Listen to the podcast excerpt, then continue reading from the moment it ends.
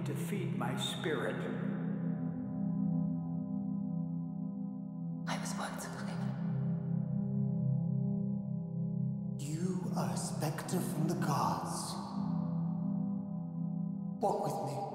All right, you're listening to Wait You Were Mormon with Devin Brown. I'm your host, Devin Brown, and for episode 19, we've got the very lovely William Hunter Thomas. He's an LA-based director, and we talk about his short film, Killer Missionaries, his own mission to Canada, and much, much more. If you haven't already, please be sure to check out www.waityourmormon.com. It's got all of my episodes there, as well as all of my social links. Now enjoy the episode. All right, well then, Will, just kind of jumping into it, can you tell us a little about yourself? Yeah, so my name is, well, my full name is William Hunter Thomas, but I go by Will Thomas. And why don't you just ask me some questions? Yeah, and absolutely. Well, here, so a little bit about myself. I grew up in Las Vegas, Nevada, and people listening may not know this, but Las Vegas is a huge, there's like a ton of Mormons there. Mm-hmm. In my high school, probably about a third of my graduating class were Mormon. Mm-hmm. So there was a lot. And it's kind of like, it's so close to Utah, and so people don't realize that, because it gets this caricature of like Sin City or whatever. Mm-hmm. But Mormons they've been there since the beginning. So I'm named after actually a guy named William Bringhurst. Mm-hmm. And he built, if you went to downtown Las Vegas, you would find there's this historical site called the Old Mormon Fort. Mm-hmm. William Bringhurst built that fort, and I'm named after that guy. Mm-hmm. And so they were kind of like the first white people to settle there, because there were already Paiute Native Americans living there. So that's like how far back my family goes in Las Vegas. Mm. So I grew up in Las Vegas, and I just grew up like in a big Mormon family. 5 kids, there was 3 girls, 2 boys, including me. And, everyone, it was just the typical Mormon family in a big Mormon ward. Mm. And that was kind of like my childhood. It was going to seminary. I went to early morning seminary before high school. Mm. Was in Boy Scouts, typical, almost like living in Utah, basically, just in Las Vegas. So there's a lot of Mormons in Las Vegas. They don't have like seminary buildings attached to the high schools or anything like that. It still has to do the early morning. Yeah, you still have to do the early morning, but if you go to UNLV, the university, like I did, there was an institute building attached to the university. So so even though there wasn't like seminary buildings, quote unquote, attached to the schools, you would go to a church and do early morning, which was like 6 a.m., right? Mm.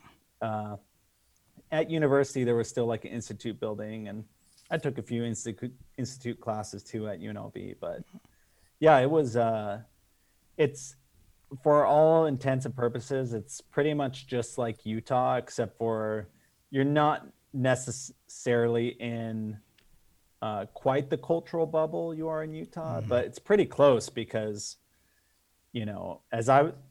for instance, like in high school, if like someone saw me at a party, they could tell on the bishop on me, if like I had a beer or something. Not that that ever happened, although a bishop did call me in once and say, so-and-so saw you at a party with a beer, which wasn't true. Out of all the bad things I probably did in high school, that was like the one time it wasn't true. But it was basically like growing up in Utah, because our little Mormon bubble there existed, so... Yeah. You mentioned your family having like pioneer history and all these things. Yeah. Were you related in any way to that William Bringhurst character? Yeah. Or your family just my name is buffs? William Thomas. I'm named after William Bringhurst. Mm-hmm. So my mom, her grandpa was named after this guy. Okay. So his name was William Bringhurst, and he was named after William Bringhurst, who settled Las Vegas. So like literally my name goes back to pioneer heritage. Brigham Young sent William Bringhurst down to Las Vegas to convert the Paiute Indians. And a little fun fact is William Bringhurst actually got in a fight with Brigham Young because Brigham Young sent another team down to Las Vegas to mine for lead. And William Bringhurst, my ancestor, thought they should only be there to convert the Paiute Indians. And they got in a squabble over this. And he left for a while, left the church in the sense of like he just disappeared for 2 years. But then he returned, went back to Springville, Utah, and he was one of the original board of trustees on the Brigham Young Academy, which is now BYU. So, so that's like my quote unquote pioneer heritage. Or as Mormons would say, like, oh, I come from pioneer stock. So, yeah. So when you were growing up, did you do a lot of, did they do like trek, pioneer trek and stuff like that? Yes, we would do pioneer trek. And I mean, that was just as big in Las Vegas as probably it is. And it's weird thinking about it now, but yeah, we did all that sorts of stuff. That is strange. Like I get that Mormons kind of established Las Vegas, but the fact that they've stayed there for so long with like the reputation it has, I always find that kind of bizarre, like how you wrestle that, because it seems like it would be uncomfortable constantly. I mean, I had friends, I won't say their last name, but they're they owned like the largest food distributor, and they're a big Mormon family there. And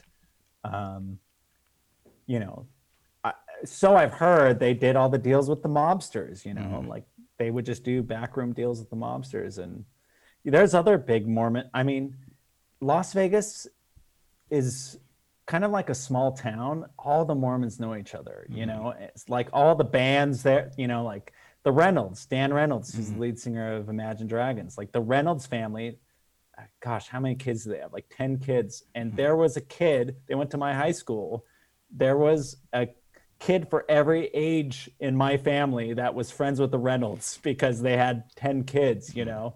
And so it's small and we all know each other. So if you're a Mormon and you're from Las Vegas, there's a good chance I know you and they know me, because that's just Las Vegas for you. Nice. Now, people might not know, but you just won Best Short at the Utah Film Festival for a film, Killer Missionaries. What kind of inspired that, and when did you get into kind of filmmaking and directing? So, you know, I grew up Mormon. I went on a mission to Toronto, Canada, and we should probably talk about that first, because spoiler alert, my film is called Killer Missionaries. It's about two Mormon missionaries who kill a potential convert. And so let's go back to my mission. I served a mission in Toronto, Canada, and just like every other Mormon growing up, it's who grows up in a heavily Mormon area, it was expected, right? When you turn 19, you go on a mission. You know, if you didn't, you were kind of like ostracized. And so that's what I did. You know, I went on a mission. I got called to Canada, which I thought all my friends were getting called to Brazil and, you know, all these exotic places. And here I was getting called to Canada, where I thought they lived in igloos, you know, I was literally that kind of American. And so, yeah, I went up to Canada and I went on my mission, and I, you know, like, Mormons will always be like, oh, it's the best 2 years of my life. No, a mission is not the best 2 years of your life. It's like I literally had PTSD, you know, where I'd have the nightmares after the mission where you're still on the mission and you can't, you know, you're like, I'm not supposed to be here. I had that for years where I would have those nightmares of being out on my mission. And, you know, if you think about it, it's kind of crazy, like sending these kids off to these foreign lands and then they have to talk to, it's definitely going out of your safe space, but on top of that, it's hard work. I mean, getting up at 6 and then going to bed at 10:30, but no, you have no you time. You're just working the whole time. And but I was fortunate on my mission that I served in an area where I had a companion who was from like Springville, Utah. This guy, like, he did not want to work. He would wear like silver chains around his neck and sunglasses when we go tracking, right? And I'd try to tell him, like, take that stuff off. And which is funny because I've kept in touch kind of through social media with some of my Facebook companions, and he seems to be one that's like still active where like most aren't. Yeah, he just sucked, man. He didn't want to work or do anything. And I was like trying, you know? And so the like first counselor, branch president, I can't remember what his dad was. His son was this 16-year-old like punk kid who just like played basketball. And I think he like sold drugs or something too at the time. But we had this like branch temple trip to Toronto, and I met the like branch presidency's son in the temple after doing baptisms, and I was like, oh, I hear you play basketball, and he's like, yeah, and we, you know, when you play basketball, all of a sudden it becomes like a competition on who has more hops, you know, like who can touch the high. So here we are in the Toronto temple. I'm like, I bet you can't touch that. And we're like jumping up, trying to see who can touch the highest in the Toronto temple. And I became friends with this kid. You know, I was just barely 20. He was 16 or 17. And we became friends. And my companion didn't like to work. And so he would come over because I had keys to the church. And he would come over so we could play basketball in the church. And I'd open up the church and we'd play basketball because he ended up playing college basketball for like Cape State. So he's a good basketball player. So, you know, he started coming over, and I would just leave my companion at the apartment, which everyone knows who's served a mission. You're never away from your companion. But I would leave him and go on quote unquote splits with this branch president's son, and I would take him out tracking. He would go tracking with me if I promised that we'd play basketball afterwards. And so we became really good friends, and we kept in touch. And so after my mission, I kept in touch with this guy. His name's Kyle Warren, and he ended up playing basketball right down in the States. Well, eventually when he was done playing basketball, he moved to Vegas because I lived there, and we had we kept in touch and were really good friends. And I can't remember what happened. Something happened where he either partied too much or he got kicked off the team, or I don't know what happened, but he went on a mission too to Seattle, by the way. I should say that first. So this is after his mission. He comes home from a mission, plays basketball in the States. And something happens, there's a changing of the guard at his school, and he gets kicked off the team, and he doesn't know what to do, but his visa hasn't run out. So I say, come move to Vegas. So he comes and he moves to Vegas, and him and I start making just like little films. This is like 2005 or whatever. We start making little films, and we do that for a while, and but eventually his visa runs out, so he has to go back to Canada. But he goes back to Canada, and he takes that experience we have and decides to become an actor. And he moves to Vancouver, which is kind of like, they call it Hollywood North. It's where like there's tons of movie productions there. And he establishes himself as an actor. He takes, you know, acting classes from acting coach. And some time kind of passes where I'm doing my own thing and he's doing his own thing acting, and eventually we decide, let's collaborate again. And he says, we should do a movie. He's like, I have this idea in my head, like a missionary covered in blood. You know, like maybe he's like opening up a trunk of a car or something, he's covered in blood. And he had this idea because on his mission, there was a missionary who accidentally ate a weed brownie and got stoned.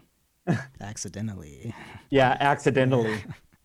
And so he comes up, he's like, I have this idea we should do, because remember, like 10 years ago, we made like little short films, but they were nothing. We were both really inexperienced. Mm. We were just starting out in the industry.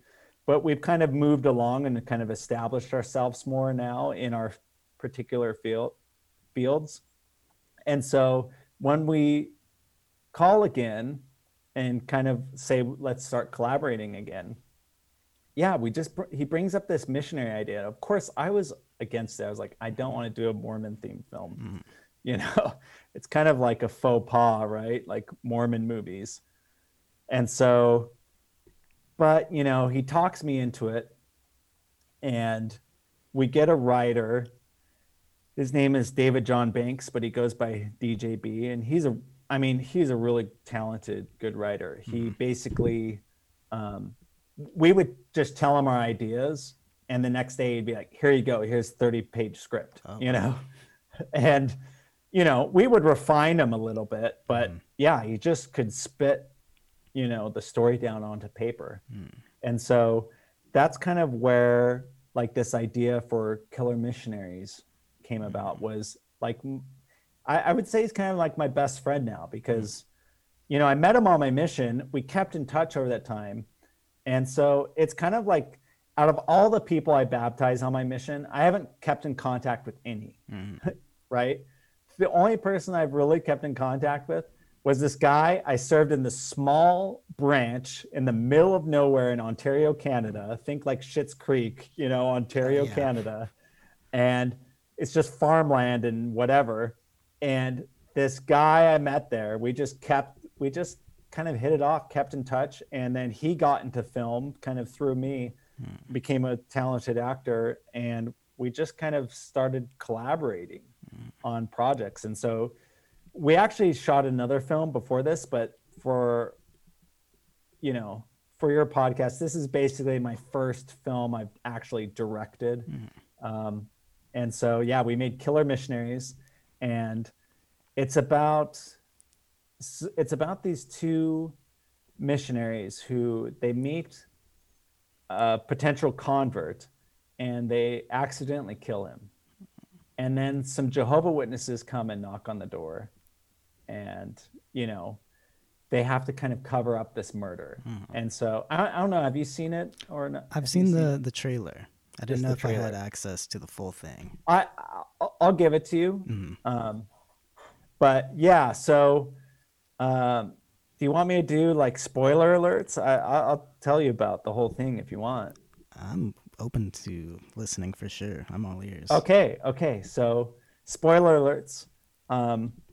So they kill this potential convert, and the Jehovah's Witnesses knock on the door. And anyone who's served a mission knows, if you've served in an area where there's lots of Jehovah's Witnesses, you run into them a lot. You know, you'll be tracking down the street and they'll be tracking down the other side of the street.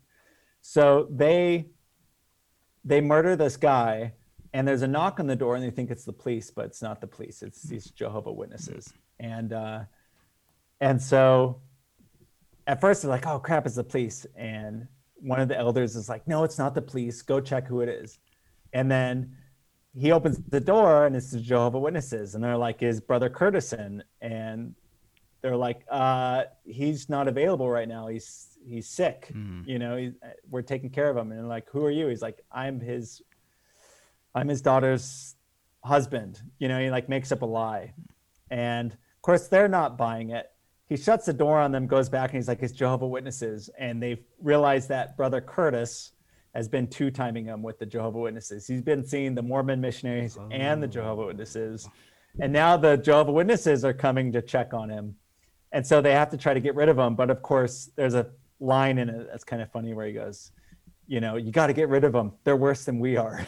And so he tries to get rid of the Jehovah's Witnesses, and he slams one of the Jehovah's Witnesses' finger in the door. So then he has to let them in, and they have to try to hide the body, and yada, yada, yada, as they'd say, they end up murdering the Jehovah's Witnesses too. And of course, this whole time, by accident, until the very end. They murder one of the Jehovah's Witnesses, but then there's a senior companion and junior companion, and kind of like the lesson through the film is the junior companion never steps up, right? He never talks. And the senior companion is the person who always does all the talking.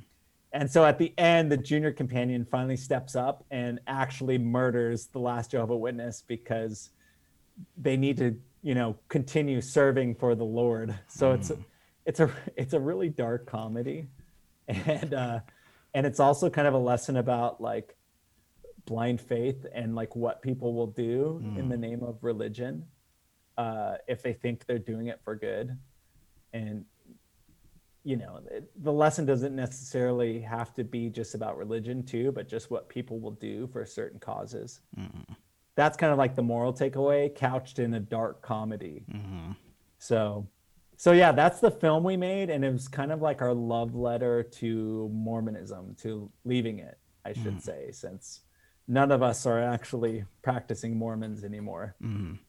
Yeah, so I assume both of you by that time had been out for several years.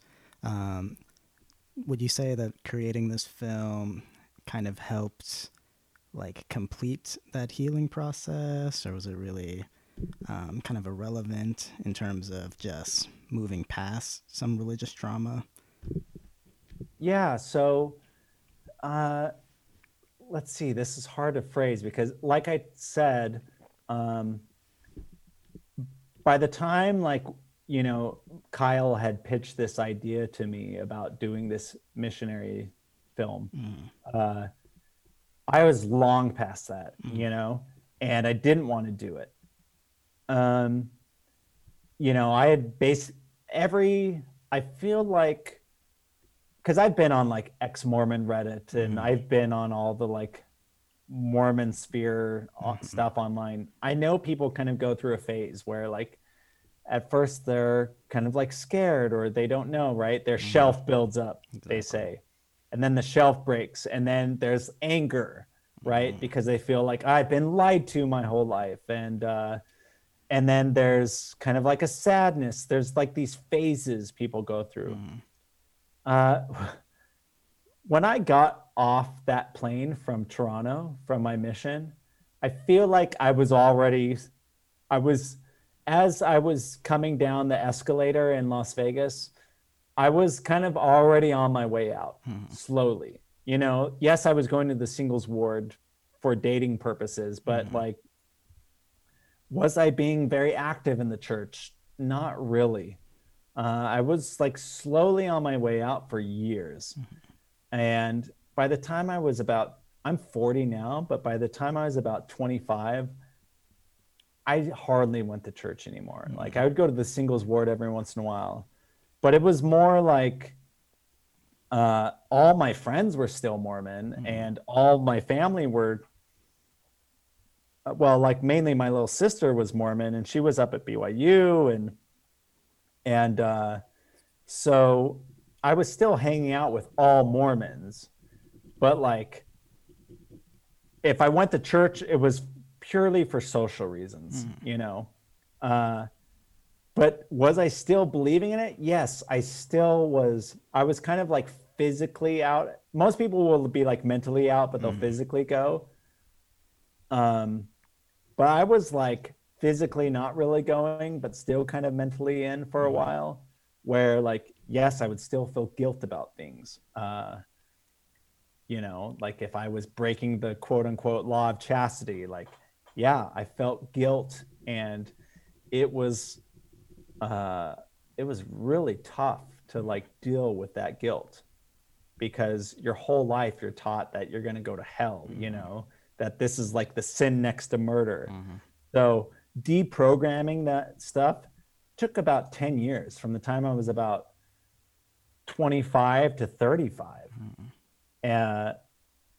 Even like drinking alcohol or coffee or anything like that took at least a decade of slowly weaning me off of it, where some people kind of like their shelf breaks at once. Mine was a gradual over time, which worked for me because over time I was able to kind of like progress. I was able to progress in like my views on on things, like on race, on gender, on sex, on all those things, just slowly, gradually shifted over time from being like one way to this like right extreme to maybe say like a left. And it was just, and I'm glad some ways in that way, like, because I was able to kind of, I'm going to start over on this because I'm kind of just rambling now. Let me just put it this way. I did the whole, like, listen to every Mormon podcast, mm-hmm. you know, listen to Infants on Thrones or what's Mormon Matters, or what's the John Dehlin one? Mormon Stories. Mormon Story. Like, I sucked all that up. I read Rough Stone Rolling. I read No Man Knows My History. Like, I had friends that went to BYU who were like Mormon scholars. I like sucked up everything I could from everyone, and just kind of over time came to the conclusion that this is made up. Mm-hmm. And, you know, it doesn't mean that I can't appreciate it for what it is. Like, I can still love Mormons or whatever, but like, it's made up, and I no longer have to let this dictate my life. And it was gradual because it took me years of sucking in all that information over time. And, you know, but eventually I got to the point where I was just like, yeah, I don't care. And, you know, there were like years where, like, you know, I didn't talk to my parents about it. I still probably don't talk to my parents about it because, you know, I respect the fact that, you know, they're still Mormon, and I'm sure it's hard that, like, you know, 4 out of 5 of their kids are no longer Mormon. But, you know, at some point it's like, well, I just have to be who I am. And so when I made Killer Missionaries, going back to Killer Missionaries and like it being a love letter to leaving Mormonism, it's probably the first thing I've done where like my parents could watch it and be like, oh yeah, that's not something like a Mormon would make, because there's like swearing and murder and it's violent. And even though they already know, you know, but this is like, I'm openly like, yeah, I think, you know, religion that can basically teach, which can cause people to do extreme things is bad, you know? And so they know that, but I love my parents. They love me, and, you know, they're totally supportive. They're even supportive of all the films and stuff I do. So, but yeah, this was like the first openly time where, like, yeah, I'm an ex-Mormon, you know? So, yeah. Yeah. It was, you know, you mentioned like coming home from your mission already, you're kind of on the way out. Would you say that the mission was kind of your biggest shelf item throughout that whole journey? So yes and no. Like being on a mission, you get to see kind of how the church works from the inside. Yeah. Before that, like I remember leaving the MTC and like on a bus onto the way to the SLC airport, thinking like, oh my gosh, and I'll say gosh because that's what I was thinking at the time. Mm-hmm. Oh my gosh. The Mormon prophet actually sees and talks to God in like the upper room of the temple, you know, in the Holy of Holies. That is insane. You know, like I haven't ever taken the time to right. And then you go on a mission and you get made like a branch president or something, and you have to like, you know, you have a potential convert who has commits adultery in between their baptism and their confirmation, and the mission president's like, just let them go 2 weeks, and where normally like they'd be excommunicated, just look the other way and, you know, confirm them, like give them 4 weeks and, you know, we need the members. You see how the church works on the inside and how it's just kind of a pyramid scheme. And so mind you, like, it's still traumatizing because you're out there being yelled at every day by people and having to work, and everyone's telling on everyone if you're not 100% obedient, right? So it's like living in a gosh, what's that show called with the women that wear the red dresses? Handmaid's Tale. Handmaid's Tale, yep. It's like you're a handmaid in the Handmaid's Tale, you know? So, like, but you see how the inner workings are, and you see how, like, there's the elders who aspire for leadership and, like, get there. You see the ones that don't get there. You see, like, how you just see how it all works. Mm-hmm. And so when I came off that plane, I came off this plane with the knowledge of, like, you know, this is just kind of, it's just like any other kind of business, you know, that has its inner workings, and that, and you see how, like, repentance is different on the, like, the leadership roulette, you know, you know all that after being a missionary and working in the behind the scenes, you know how it all works. And so at some point you have to say, well, is it true? And that's where you go down that rabbit hole where you start researching, you know. You had that pastor you knocked on a door who said Joseph Smith had 33 wives,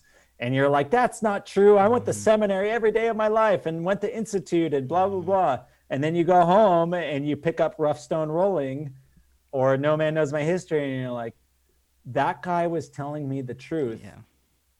And I was calling him a liar. And yet here I stand reading the actual history, and he was telling me the truth. And so you learn about cognitive dissonance, and you learn about all these buzzwords that you would probably hear on ex-Mormon, but you realize what they are. And so, yeah, it's just, you go down this rabbit hole, and it takes a long time. And so, yes, on my mission started the process, but like I said, it took 10 years of just slowly adding stuff to my shelf, even though I was you know, maybe by 25 mentally out for the most part, or physically out, like not really going very much, but like mentally still had those, like, oh, you know, what if I do have sex and it's a sin and I'm going to hell, you know? It's a lot of deprogramming. You have to deprogram these feelings that if you do this thing, if you drink this beer, you're going to hell, right?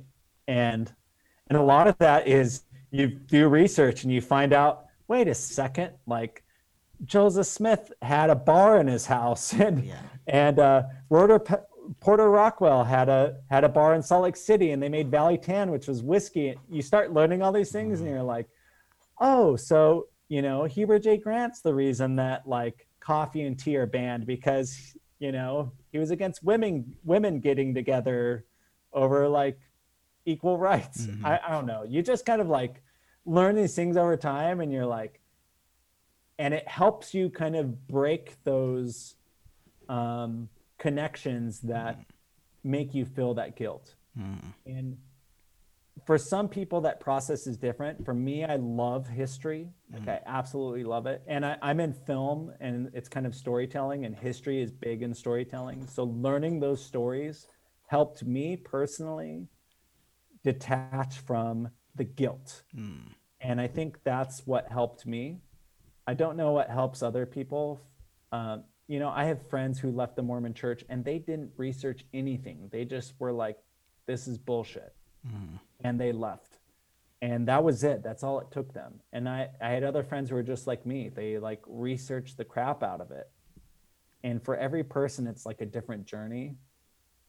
But it's definitely takes a lot of deprogramming, because you grew up your whole life one way, and now all of a sudden, you know, it's kind of like the curtain has been removed, and you see the Wizard of Oz behind there, and he's just spinning a bunch of random things. He's not really a wizard after all. So, I did my fair bit of research when I was first leaving, and I think the year I was leaving, the CES letter was fairly new. It might have been around a year or two. So I really dove into that. I was reading bits and that guy's from Vegas, by the way, the guy who wrote it. Yeah. But the Heber J. Grant thing you mentioned, I've never come across that. Like that it was a way to kind of keep women from getting together and pushing for certain rights. So don't quote me on this because, you know, I don't know the history that well, and it's been years since I've gone down that road. But, you know, I'm old enough that a lot of my friends went to BYU because I had a sister that went there, and they were Mormon historians. And through them, I've met a lot of people. One is, I haven't actually even met her in real life, but it's a good podcast I'll recommend, Year of Polygamy by Lindsay Hanson Park. So she has a great podcast series. She's huge in the Mormon world. She is the president of Sunstone, I believe. Oh, wow. Which is like a Mormon historical society. And it's all like, so I went down that road, and it's a great podcast for anyone because it talks about early polygamy starting from Joseph Smith and all his wives to the Utah period. But also, you know, I had friends, Rachel Hunt, who went to BYU, and she is a Mormon feminist and studied Heavenly Mother. And she has books out. She's still active Mormon, but you know, she was in that whole Mormon feminist group. And so I was really interested in Heavenly Mother. And like, you know, when I was growing up, we were taught there was a Heavenly Mother, but if you talked about it, it was, so I wanted to know, like, why were women getting the short end of the stick? So that was another road I went down, was like, you know, like, why can't women have the priesthood? And why can't we, if there is a Heavenly Mother, talk about her? And, and I didn't know that there was actually people in the church that were fighting against that, you know, fighting for equal rights for women. And so, yeah, one of the things I learned was that, again, my memory is hazy on this, but like women would get together over coffee and tea. And so, because, you know, in the early days, like the early Mormons, they drank coffee, they drank tea, they drink whiskey, they drink beer. There's quotes out there. You know, they even, I mean, even when they were out west in Utah, and it wasn't till like the temperance movement was coming around and prohibition that the Mormons actually, you know, banned alcohol because they wanted to jump on the train that the temperance movement was on. But another thing was that women were fighting for equal rights, like the ERA, for suffrage, to be it right to vote. And these women would gather over coffee and tea. And of course, you know, the leaders didn't want these women having all this power. So what do? Ban coffee and tea. So I'm sure some historian out there is going to yell at some semantics about me getting it wrong, but I'm not a historian on that. So that's just what I recall reading about it, but again, don't quote me on it. Go search it for yourself, as the Mormons will say. Go search it out for yourself, and you'll find this history where, like, even like with alcohol and with like all this stuff that like today is like the Mormon rules, you know, came over time for various political reasons. Even getting rid of polygamy, because they wanted statehood. And the reason why Joseph Smith was murdered and they fled Nauvoo anyways was over polygamy. So they came to Mexico, but I should say it was Native American country, which is what it really was, because they wanted to practice this law or this, you know, practice that was illegal. And so everything they've done is because of some kind of political motive. Even the Proclamation of the Family, another thing I learned was that the Proclamation of the Family came out in the 90s when Hawaii was legalizing gay marriage. And the church came out with the Proclamation of the Family as a binding legal document so that in court in Hawaii, they could say, look, it is like against our dogma of our religion to allow gay marriage, because they were afraid that if gay marriage became legal in Hawaii, they would have to start performing gay marriages in their churches and temples in Hawaii. So they came out with this proclamation to cover themselves legally. And of course, every Mormon puts it up in their house like it's some revelation from God. But if you look at the history of it, it was literally some lawyers telling the prophet, hey, we need to cover our asses. And so we need to come up with a document that says we believe marriage is only between one man and one woman, so that we can claim, you know, our First Amendment freedom of religion right, so that we can discriminate against gay people. And you learn these things. Yeah. And of course, you know, Mormons are going to say, no, that's not the reason why. But like, come on, you know, you're not fooling anyone. Yeah. Like, gay marriage literally went legalized, and then you came out with this document really quick after that. And so, anyways, no, I mean, I kind of went off on a tangent there. You're being modest about your knowledge, but like, you're wearing a very cool, like, Indiana Jones type hat. So I'm taking it all as fact. I'm like, this guy, everything he's saying, 100%, and listeners, it's 100%. So just roll with it. Yeah, you should tell them that, like, I my hair is braided in like two little pigtails, and I'm wearing a cowboy hat. It's kind of like I've been doing a lot of stuff for my film lately, and so I've just kind of been dressing up for it. I'm pretty a bland dresser, but it's just kind of like what I do when I have to do something like this. I like to kind of be outrageous a little bit. I dig it. The only thing that threw me off was no big beard.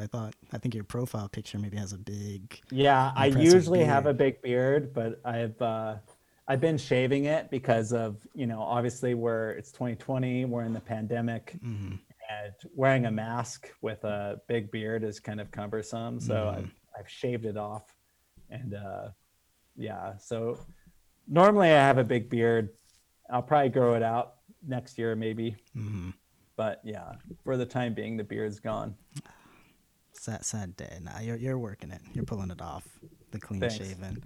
But obviously 10 years is a pretty big stretch to, you know, go through that process. But ultimately, now that you're out, how has life been for you? So, I mean, the funny thing is that, you know, I finally disconnected from it, where, you know, I'm not even thinking about Mormonism. I'm not listening to the podcast anymore because, you know, for the most part, like, I've heard everything. So if I listen to a podcast on Mormonism, it's like, yeah, I've already listened to 1 million podcasts that cover that same subject. Ouch. And so... I'm kidding. No, not that. Like, the thing is there's always going to be people that need to listen to a new story. So there's always going to be a need, because there's always going to be people whose shelf, quote unquote, is getting weighed down. And so, like, I'm happy to be here to kind of tell my story. But, you know, I had not even thought about it, but it's one of those things, right? There's this joke when you're in Mormonism, like, oh, people who leave the church, they leave it, but they can't leave it alone. And the thing is that, well, it's hard to leave it alone because it's been part of your identity for so long that even when you're not thinking about it anymore, some things are still in that Mormon context, or you still kind of, your friends that you grew up with were all Mormon or whatever. Or your wife's from Utah, like mine, you know?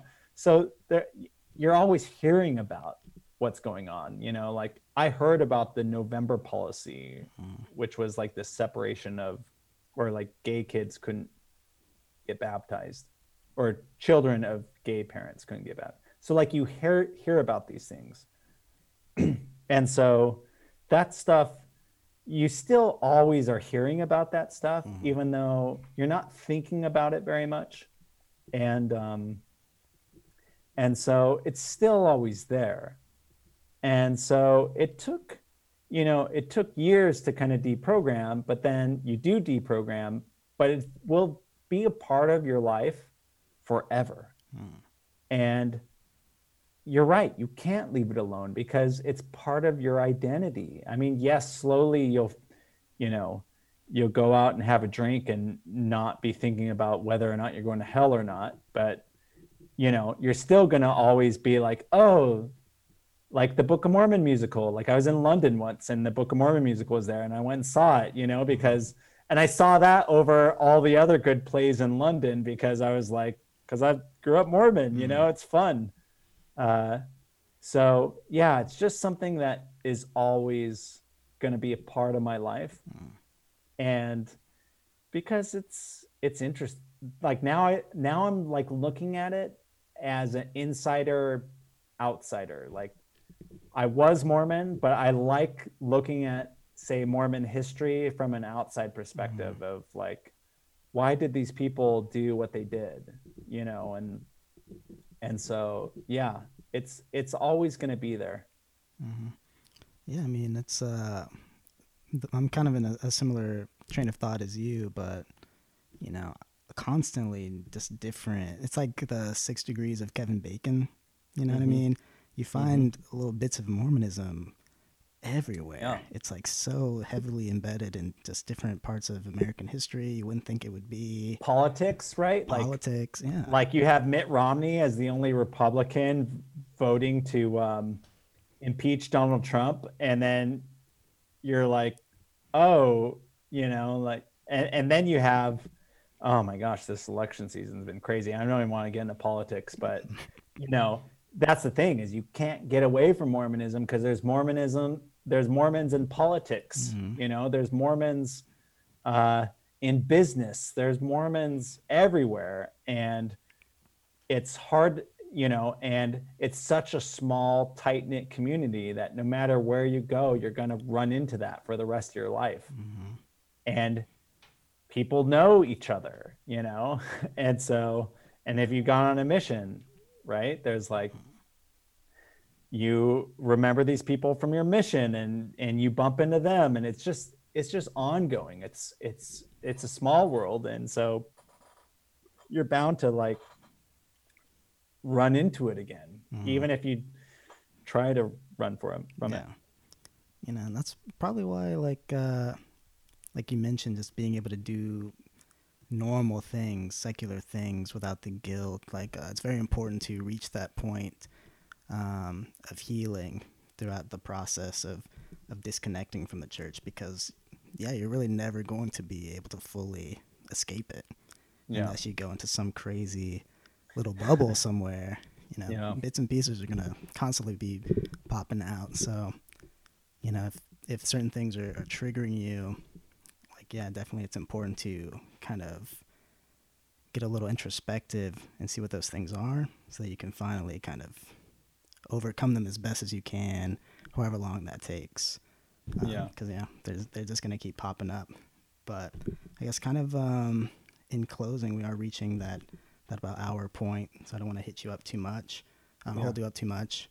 Is there anything I haven't asked you that you want to get into?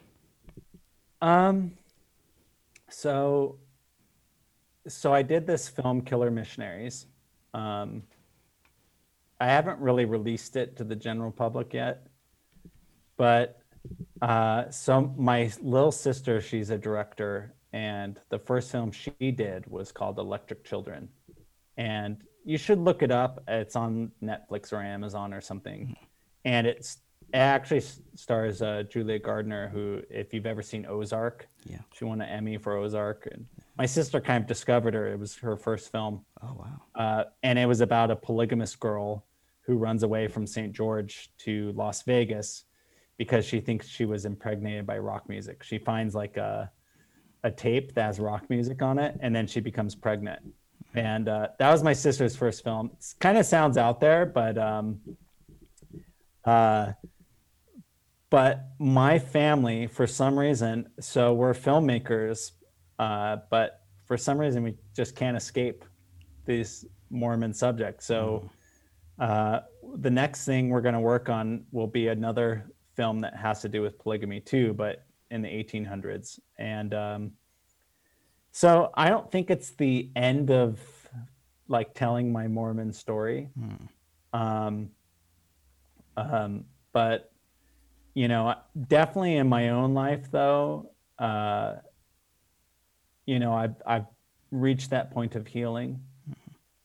But I was kind of actually curious to talk to you what, like where you're at in the sense of, because you have this podcast and I know like a lot of people go through different phases of leaving Mormonism. Like, is this something you do to like help you? Definitely. It has helped me. Kind of like you, I felt like I was pretty past it. But even just this past year, I like, you know, they don't happen as often, but I, you know, I realized like, man, I'm still having these dreams of like a second mission. And, you know, I'm always whatever age I am that year. So it's like, yeah, I'm a 27-year-old, 28-year-old in my first apartment in Ghana under this mosquito net in this concrete room, just like, fuck, like, I can't believe I have to do this again. Like, you know, it's just crazy. And then you wake up just so relieved. And so I finally just had to ask myself, like, man, kind of what you mentioned, like, is this some sort of PTSD? Is this linked to some different kind of trauma? Because nobody talks about that. Yeah. And then I wondered, like, why is no one really talking about that? Like, I lived in Utah. Like, I was around returned missionaries, been around returned missionaries my whole life. Yeah. And this... it's very common, but nobody talks about them. So that kind of was the main inspiration for the podcast. Like, you know, if there are people potentially wanting to go on a mission, I know it's a crazy climate right now with COVID, but, you know, maybe it could be kind of a warning to some people like, hey, these are some real things you might encounter if you choose to go serve a mission. Yeah. People I've talked to, you know, they didn't have anyone to talk to about it. And so us having that conversation is kind of mutually cathartic. 'Cause the missions, they vary depending on where you go, but some people really go through some horrific stuff, you know? Yeah. And I think that's something we should talk about real quick is that people don't put labels on it. And it took me years, like I said, I'm 40. So, you know, I started my mission 21 years ago. There's people coming off a mission that weren't even born yet. Mm-hmm.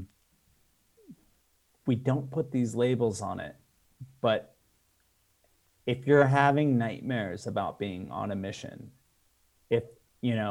if you're having these, I mean, you're suffering PTSD. We don't label it that. Mm-hmm. But I don't know what else to call it because like having these nightmares and having these things that trigger you and trigger these feelings is PTSD. Mm. You know, it's something that affected me for years. And it took me, like I said, it took me 10 years to gradually get rid of the guilt or get rid of the fear of having to be on a mission. And I think people listening need to understand that they need to realize that that's what that is. And they may actually need like professional help. Mm-hmm. And I would say, don't go to a Mormon psychiatrist, you know, go to a psychiatrist who's going to be able to actually label the trauma. It's a trauma. Mm-hmm. Missions are trauma. And, you know, we always couch it as the best 2 years of our life in Mormonism, but it wasn't the best 2 years of my life. Yes, I met my best friend on my mission, and I was able but that was like I was able to find something good and something horribly bad. Mm-hmm. You know, it'd be like someone being friends with someone from Auschwitz. You know, mm-hmm. Although I'm not comparing a mission to Auschwitz, you know, it's definitely not that bad. But, you know, just because you got this friend from this horrible experience doesn't mean it wasn't traumatic and it wasn't horrible. And I think people definitely need to be able to put a label on the feelings they're feeling, and that those feelings are real, mm-hmm. and they're not just being emotional about it, and they need to be able to talk about it. And I think like creating safe places for people to talk about it is what's important. Mm-hmm. Whether it's listening to a podcast. I mean, that's what I did. I sucked up podcasts and reading. That was my outlet for, I didn't have anyone to physically talk to, but about it. And then it's crazy when you finally do have, I think people will have this moment, and maybe this is kind of what's therapeutic for you, is the moment I was finally able to talk about it and just with like a friend and be like, oh yeah, and this, oh yeah, and this. And then I learned this, and they're like, and I learned this and this and this and this. And then you can have that moment where you could just empty your shelf onto them, right? Mm-hmm. It's so therapeutic. Yeah. It's so therapeutic to just tell someone everything you've learned and all the bullshit you've learned and just get it out there. Mm-hmm. And once you can do that and just let go of it, it's so healing. Yeah. And so for me, yes, listening to podcasts was very healing for me, mm-hmm. but it was slow. I mean, at first I was listening to faithful podcasts mm-hmm. that were like faithful histories. So it had that tint to it. And then they would drop some, you know, little hints of negative things in there trying to defend it.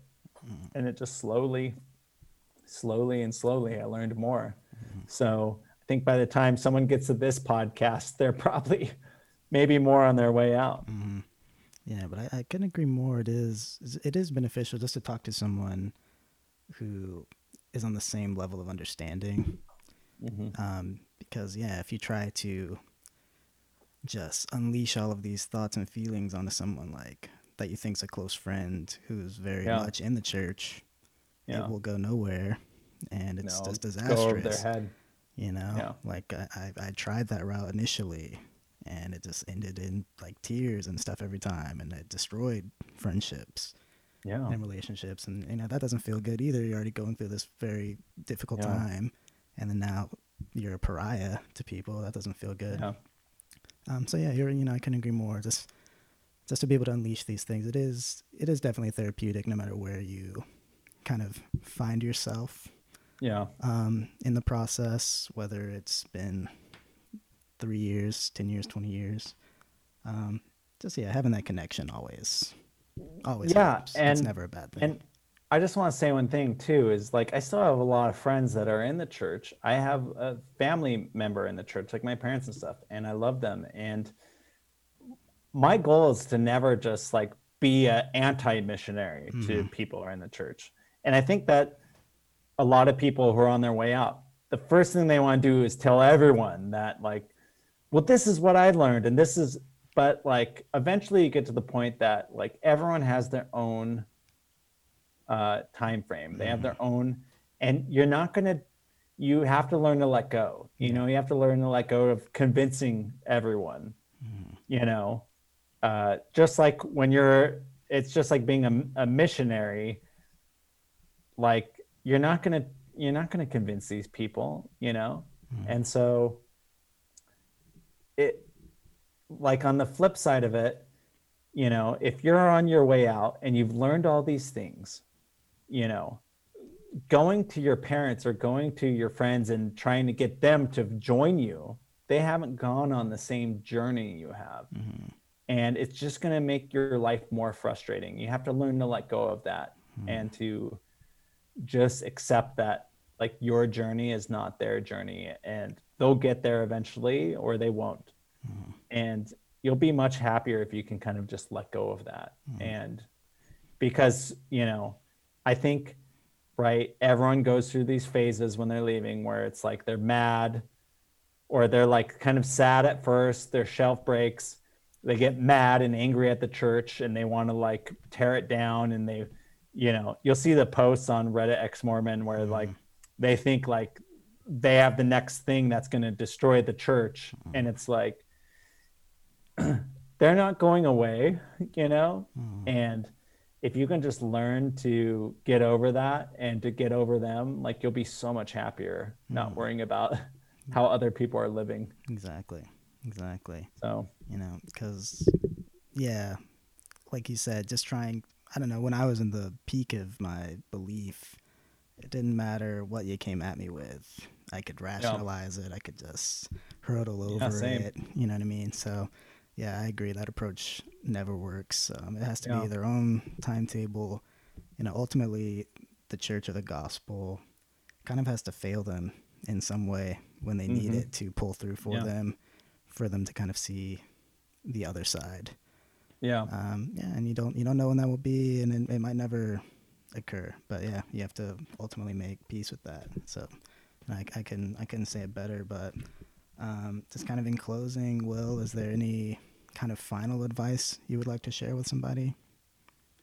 Yeah. So in closing, Google Killer Missionaries. Definitely. I had a website, but it kind of got destroyed, but it will be posting soon. There is an IMDb page for it, and if you just Google it, you'll find Killer Missionaries.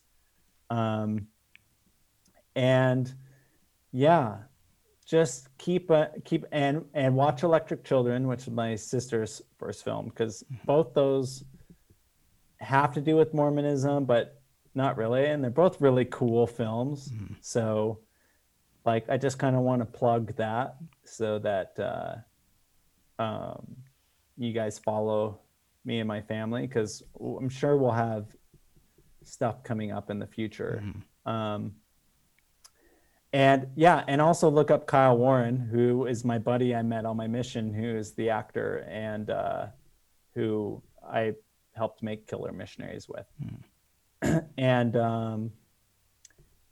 And I think what I'll do is I'll send you a link to it. I was just gonna ask.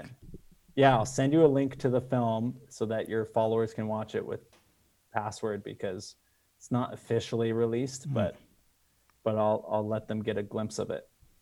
Watch the film and comment on it and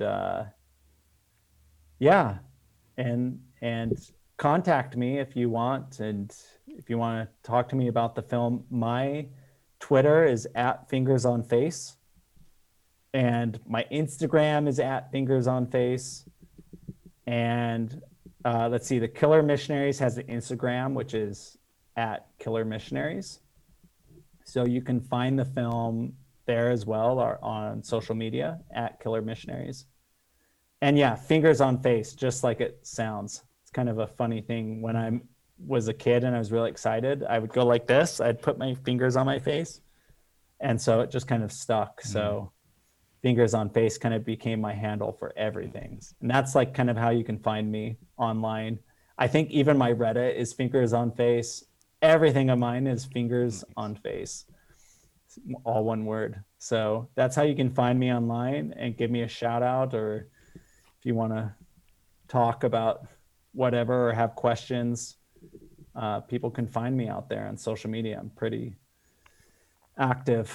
Perfect. So yeah. Perfect. Well, it's still fairly early in my neck of the woods, so I'm going to need that link. After the end of the call, so I can watch it. Actually, hold on. While we're on the call right now, I'm going to give it to you. Oops. So. Perfect. You're just going to have to edit all this out. I'll just leave it in. They need the banter. And how about you sent that to my Gmail? Yeah. Well, I was just going to send it over the chat here. Oh, okay. Yeah, that works too. Yeah, I mean, I didn't even talk much about... Okay, let's see here. Yeah, I didn't even talk much about my career or anything in film, but no one cares about that because it's kind of boring. Okay, here, copy this down, and here is the password. The only reason I've had it password protected so people can't share it is because we were still working on distribution, And we didn't know if we just wanted to do like YouTube, you know, and share it through YouTube or do some other route, because like places like Amazon will do short films, but I think we'll eventually do a YouTube release around Christmas. We don't get anything going distribution wise, but I don't care if people go to my Vimeo and click the password in there and watch it. So. All right. Awesome. Well, it's just, yeah. Will was honest. I have the link right here. So you can DM me, guys. I will share that if you want to watch it.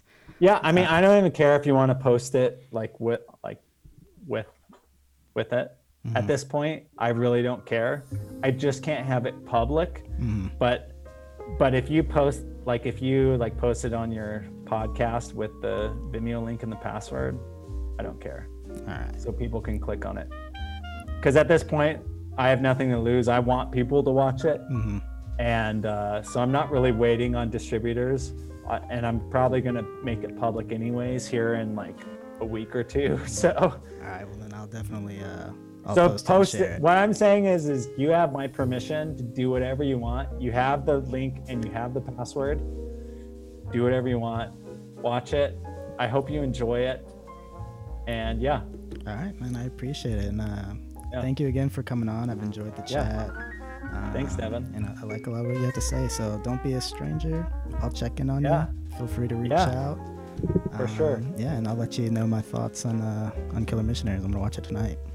Yeah, let me know. And when I got something else coming up, I'll hit you up. All right. Perfect. All right. All right. Well, take it easy. I'll talk to you soon. All right. Bye. Yep.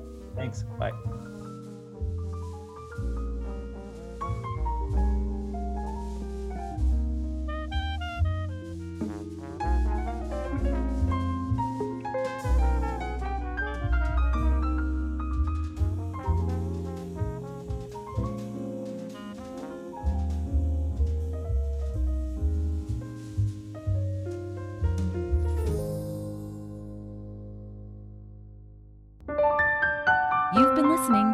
Focal Point Podcast for the Focal Point Cinema and Sound Company.